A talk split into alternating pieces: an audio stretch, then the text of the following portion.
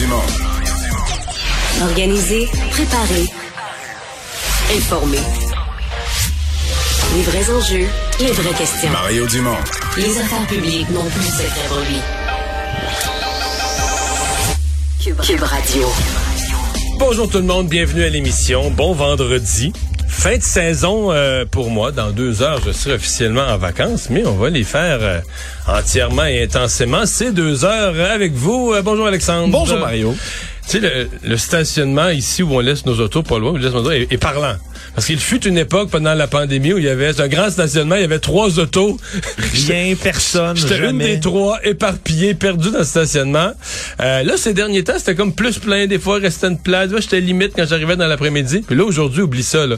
Il est plein, trois rangées de large partout avec du monde qui déplace les autos. Des plaques québécoises? Des plaques des États-Unis, de la Virginie, de partout. Alors, le Grand Prix, quand on dit que le Grand Prix amène du monde en ville, là, euh, la ville, est- c'est jamais partout. Euh, Il y a du monde partout. Les stationnements sont pleins partout. Hier, pour le dîner à la station, pour la fête de notre collègue Geneviève, on est allé chercher de la nourriture. C'était à peine à 1,5 km d'ici. Et là, Saint-Laurent-Barré, Saint-Denis-Barré, Sainte-Catherine-Barré, c'était c'était compliqué de se déplacer. Mais on veut des retombées économiques, on veut de la vie, on peut, on veut de l'activité. Ben voilà, c'est fait. On a du monde en ville. D'ailleurs, toutes les, les entrevues aujourd'hui, on va se promener à travers le Québec. On va préparer votre été. Je rejoins l'équipe de 100% Nouvelles. 15h30, c'est le moment d'aller retrouver notre collègue Mario Dumont. Salut Mario. Bonjour.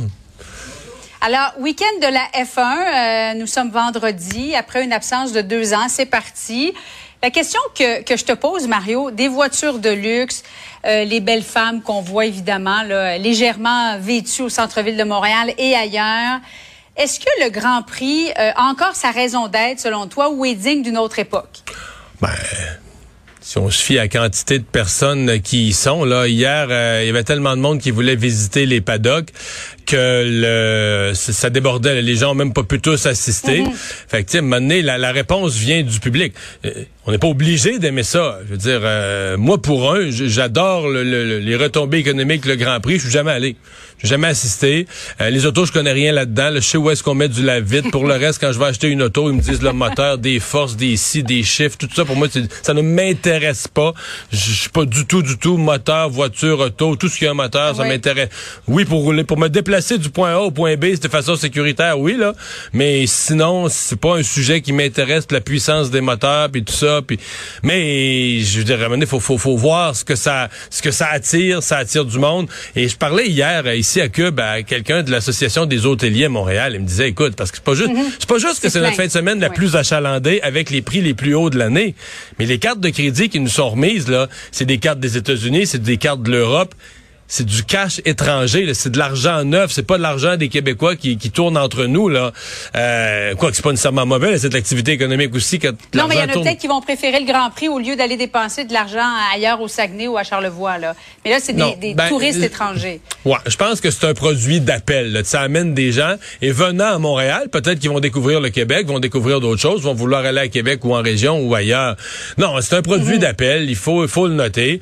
Euh, pour le reste, là, qui aime ça, qui pas ça. Il y a des problèmes adjacents, mais je, je trouve sur la question de la prostitution, j'en suis un. J'ai fait des entrevues toute la semaine là-dessus. C'est un vrai problème. Ce matin, je recevais des gens du SPVM. Ils font des opérations. Bravo. J'espère qu'il y aura des arrestations. Mais je trouve qu'il y a une coche où on exagère sur le lien, la connexion Grand Prix prostitution. Mon feeling, Julie, c'est que mettons qu'il y a un gros congrès d'affaires, là. Gros congrès business, là, pour parler des congrès, avec du monde dans les hôtels, puis c'est un congrès dans une industrie où il y a pas mal d'argent. Ben, il va y avoir de la prostitution aussi. C'est triste à dire, c'est Ouais, malheureux. tant qu'il y a des clients, il y a de la prostitution. Ben, c'est ça. Puis quand t'as des clients avec plus d'argent, ben ils sont prêts, c'est dégueu, mais ils sont prêts à payer plus, puis ils sont prêts à mettre plus d'argent sur la table pour une mineure, puis pour faire des cochonneries encore plus dégueulasses avec une mineure. C'est la nature humaine, c'est ça que c'est. Donc il y en a beaucoup, ça devient un problème dans le cas du Grand Prix. Mais de, de faire le lien Grand Prix euh, prostitution comme si le reste de l'année, wow, wow, wow, là, on, on exagère là. Je veux dire, euh, c'est pas, il y a de la prostitution, c'est un problème. Il y a des jeunes qui sont recrutés, mais on est peut-être rendu une coche. Je pense que le Grand Prix, c'est comme devenu notre occasion annuelle de mettre la pression sur la police, d'exprimer comme société qu'on veut protéger nos jeunes, puis c'est très bien qu'on le dise. Faut juste, faut juste savoir s'arrêter. Pas, pas s'imaginer que les autres fins de semaine ou des autres moments où il vient des, des touristes étrangers, des gens qui ont de l'argent dans leur poche à Montréal, que le reste de l'année, ils ils ont pas, y a pas de prostitution et qui veulent pas des, qu'il n'y a pas des, des, des, clients qui veulent des jeunes filles. Là. Mario, enseignants non qualifiés, euh, on sait qu'il y a une pénurie de main-d'œuvre très importante euh, dans, dans les écoles. Serais-tu préoccupé, toi, par exemple, si un de tes enfants avait un enseignant au secondaire qui n'a qu'un diplôme de secondaire 5? Euh, oui et non. Je, je, me méfie toujours de commenter parce qu'on est dans moins de 10 mm-hmm. cas. Là. on est dans des cas qui tiennent sur les doigts de la main. C'est marginal, oui. Ouais, avec je pense pas qu'il y a des profs. Euh, je pense pas qu'il y a des profs de trigonométrie, euh, qui euh, qui ont un diplôme d'études secondaires. Je, je serais curieux de voir dans quelle discipline où est-ce qu'ils arrivent.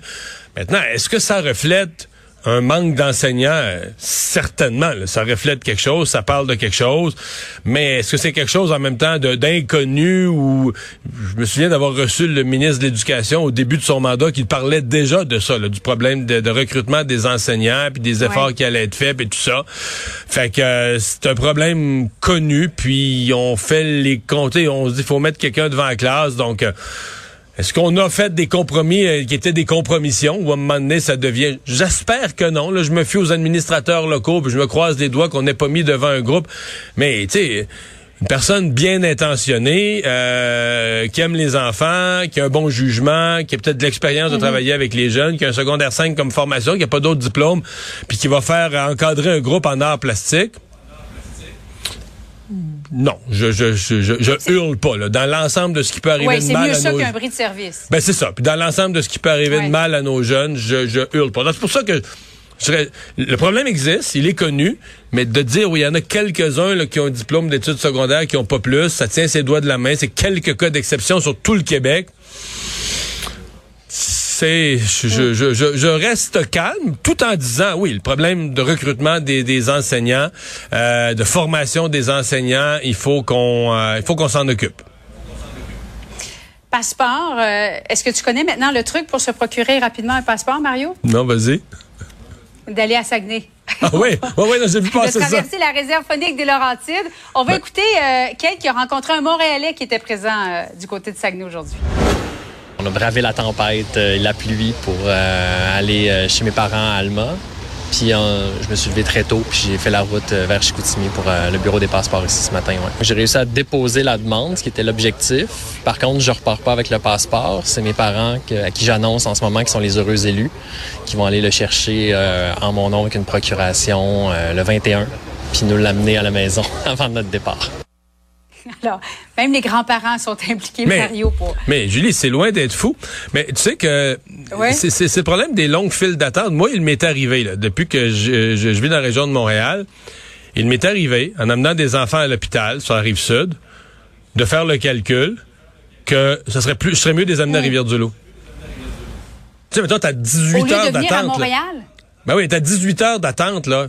Si t'as moins d'attente, t'es mieux de descendre. C'est moins long de descendre à Rivière-du-Loup, faire 4 heures de route. S'il y a un temps d'attente raisonnable, mettons d'une coupe d'heures à l'hôpital, tu vas faire 4 heures plus 2 heures plus 4 heures. En 10 heures, tu vas être revenu à la maison, ton enfant va avoir été vu par un médecin. Versus attendre 18 heures. Mais c'est que les, les files d'attente déraisonnables, comme on voit pour les passeports dans le Grand Montréal, finissent par créer des aberrations de la sorte. Là. Donc, je suis pas surpris mhm. qu'on arrive à ça. L'as-tu déjà fait? C'est-tu un non, exemple je pas encore fait. que tu as déjà fait? Non, OK, tu l'as pas. Mais mais c'est vrai que, que c'est pas fou si on fait le calcul. Mario, c'est notre dernière chronique euh, avant tes vacances. Qu'est-ce qu'on peut te souhaiter pour, pour tes vacances? Mais est-ce que ce sera vraiment des vacances? Parce que c'est un été préélectoral? bah ouais, moi, je, les partis politiques, ça en sera pas, mais moi, je vais les suivre de loin. Je vais les suivre d'un œil intéressé, mais détendu euh, euh, en, en, bateau ou sur le quai. Là. Mais non, écoute, un été que je, qu'on se promet assez, assez tranquille, repos qui va être qui va être dû. Mais tu as raison de souligner. Euh, c'est drôle, parce que les gens sont pas encore si habitués à la notion d'élection à date fixe. C'est ce que je réalise ces jours-ci, parce que quand je dis ça aux gens, mais mm-hmm. quand je vais revenir de vacances, là, on va être en campagne électorale. Ben là, peut-être. Non, non, c'est pas peut-être, là. L'élection est le 3 octobre. La loi est ainsi faite, faut reculer. L'élection, M. Legault a six jours de jeu. Et puis l'élection peut durer entre 35 et 40 jours, quelque chose comme ça. Donc, elle va être déclenchée. Là. On connaît déjà les dates, le 27, 28, 29, dans ces eaux-là, quelque part à la fin août, un jour ou deux avant, un jour ou deux après. On connaît déjà la période où l'élection va être déclenchée.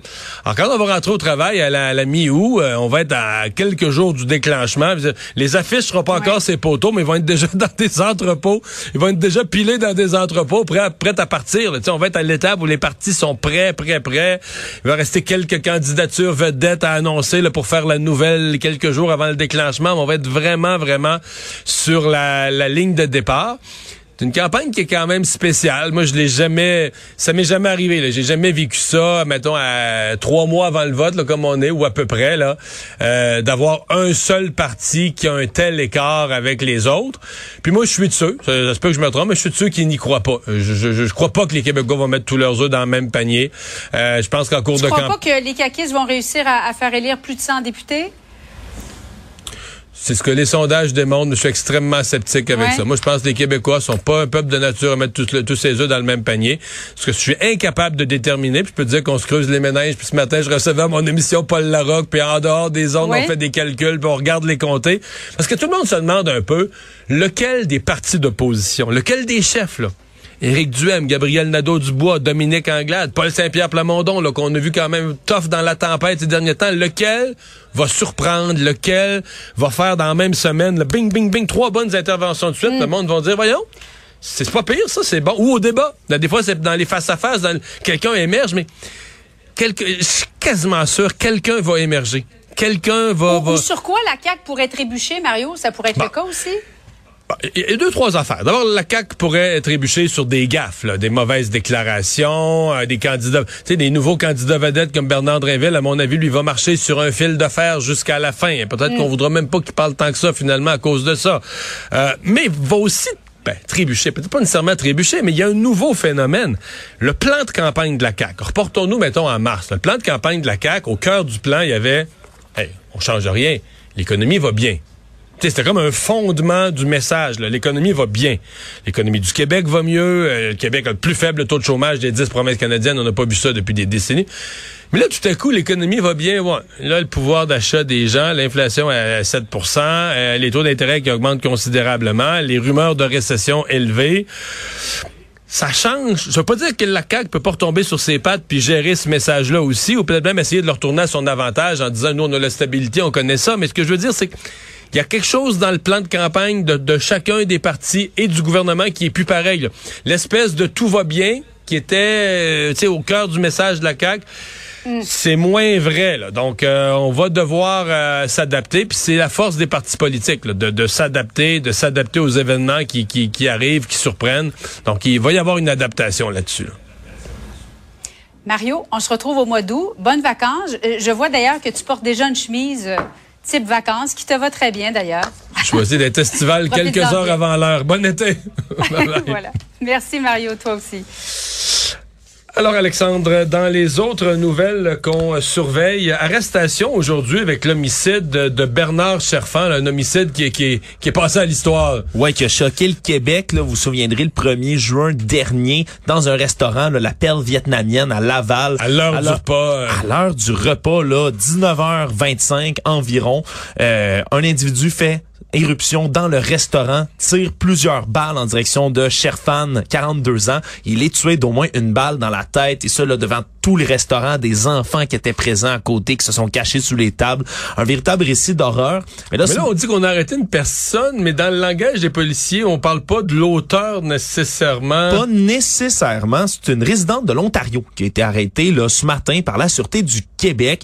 Euh, Brittany Lewis, 25 ans, qui a été arrêtée à Pickering, une ville de laquelle elle est originaire en Ontario. Elle va comparaître en Ontario d'ailleurs, juste avant d'être rapatriée au Québec et va être accusée au palais de justice de Laval de meurtre au premier degré et de complicité après le fait. Donc, elle aurait été impliquée directement dans le crime, mais on dit que l'enquête se poursuit, qu'il pourrait y avoir d'autres arrestations. Donc, est-ce que c'est directement elle, qui, elle qui avait le doigt sur la gâchette? ou encore qu'elle est impliquée très directement? C'est pas clair encore. Donc, l'enquête va continuer là, de se poursuivre. On devrait avoir là, plus euh, évidemment d'éléments lors de sa comparution.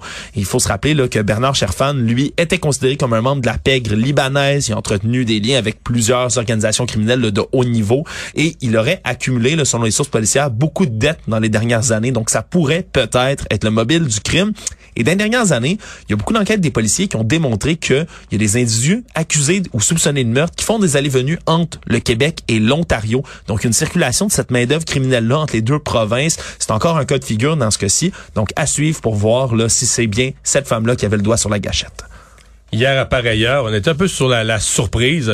Si on, l'était, nous, à Montréal, imaginez à Plessisville et à Saint-Ferdinand, des petites places où s'était déroulée une opération majeure, une opération antiterroriste de euh, la GRC. Là, on a comme un bilan des perquisitions. Ouais, des perquisitions qui ont été faites là, contre euh, des, des gens qui auraient des liens présumés avec la division Atomwaffen, qui est une euh, division cellule néo-nazie, un regroupement d'accélérationnistes qui, ont, qui sont en lien avec toutes sortes d'actes violents contre des groupes raciaux, religieux, ethniques, qui sont d'ailleurs sur la liste des entités terroristes depuis février 2021. Eh bien, on dit, selon la GRC, là, que ça s'est déroulé sans incident, même s'il n'y a pas eu d'arrestation, Mario. Et on sait avoir de détails du côté de la GRC parce que l'enquête est encore en cours. D'ailleurs, elle a débuté en 2020. Donc, ça fait plusieurs années déjà que la GRC est sur le dossier, sont sur la trace de ce groupuscule-là.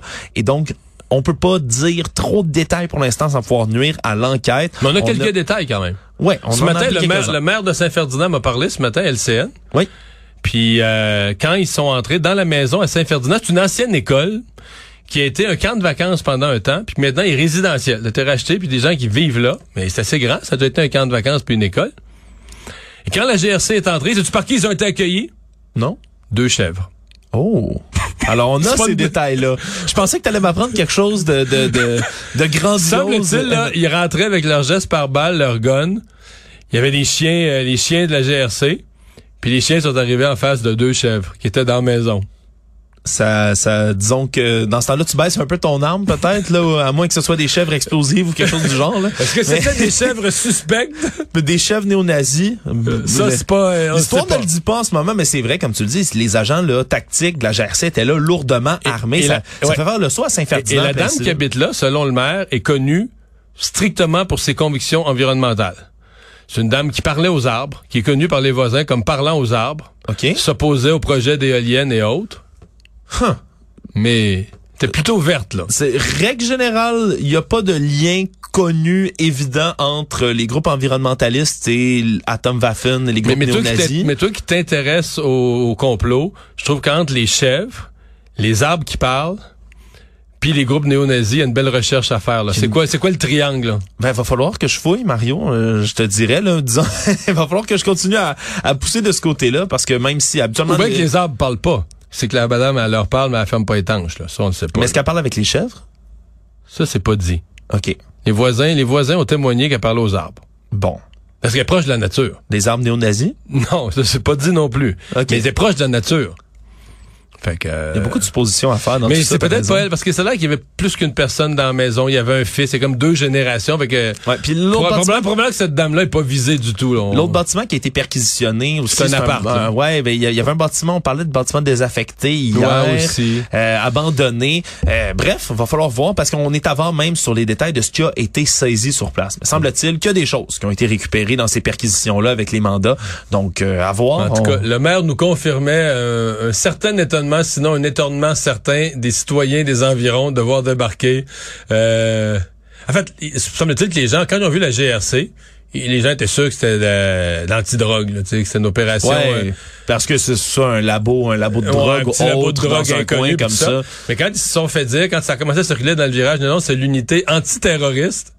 Mais surtout, surtout le terme néo-nazi, hein, parce qu'il y a une espèce de mythique dans l'imaginaire collectif autour des nazis en tant que tel. Puis dès qu'on entend le terme néo-nazi, ça fait sursauter. Je peux comprendre les gens, surtout civil entre autres là et de de, de ces c'est pas des endroits je pense qui ont des liens évidents avec les nazis Saint-Ferdinand civil donc euh, on va voir ce qui ressort de cette enquête de la GRC là je rappelle il y a toujours pas d'arrestation dans ce dossier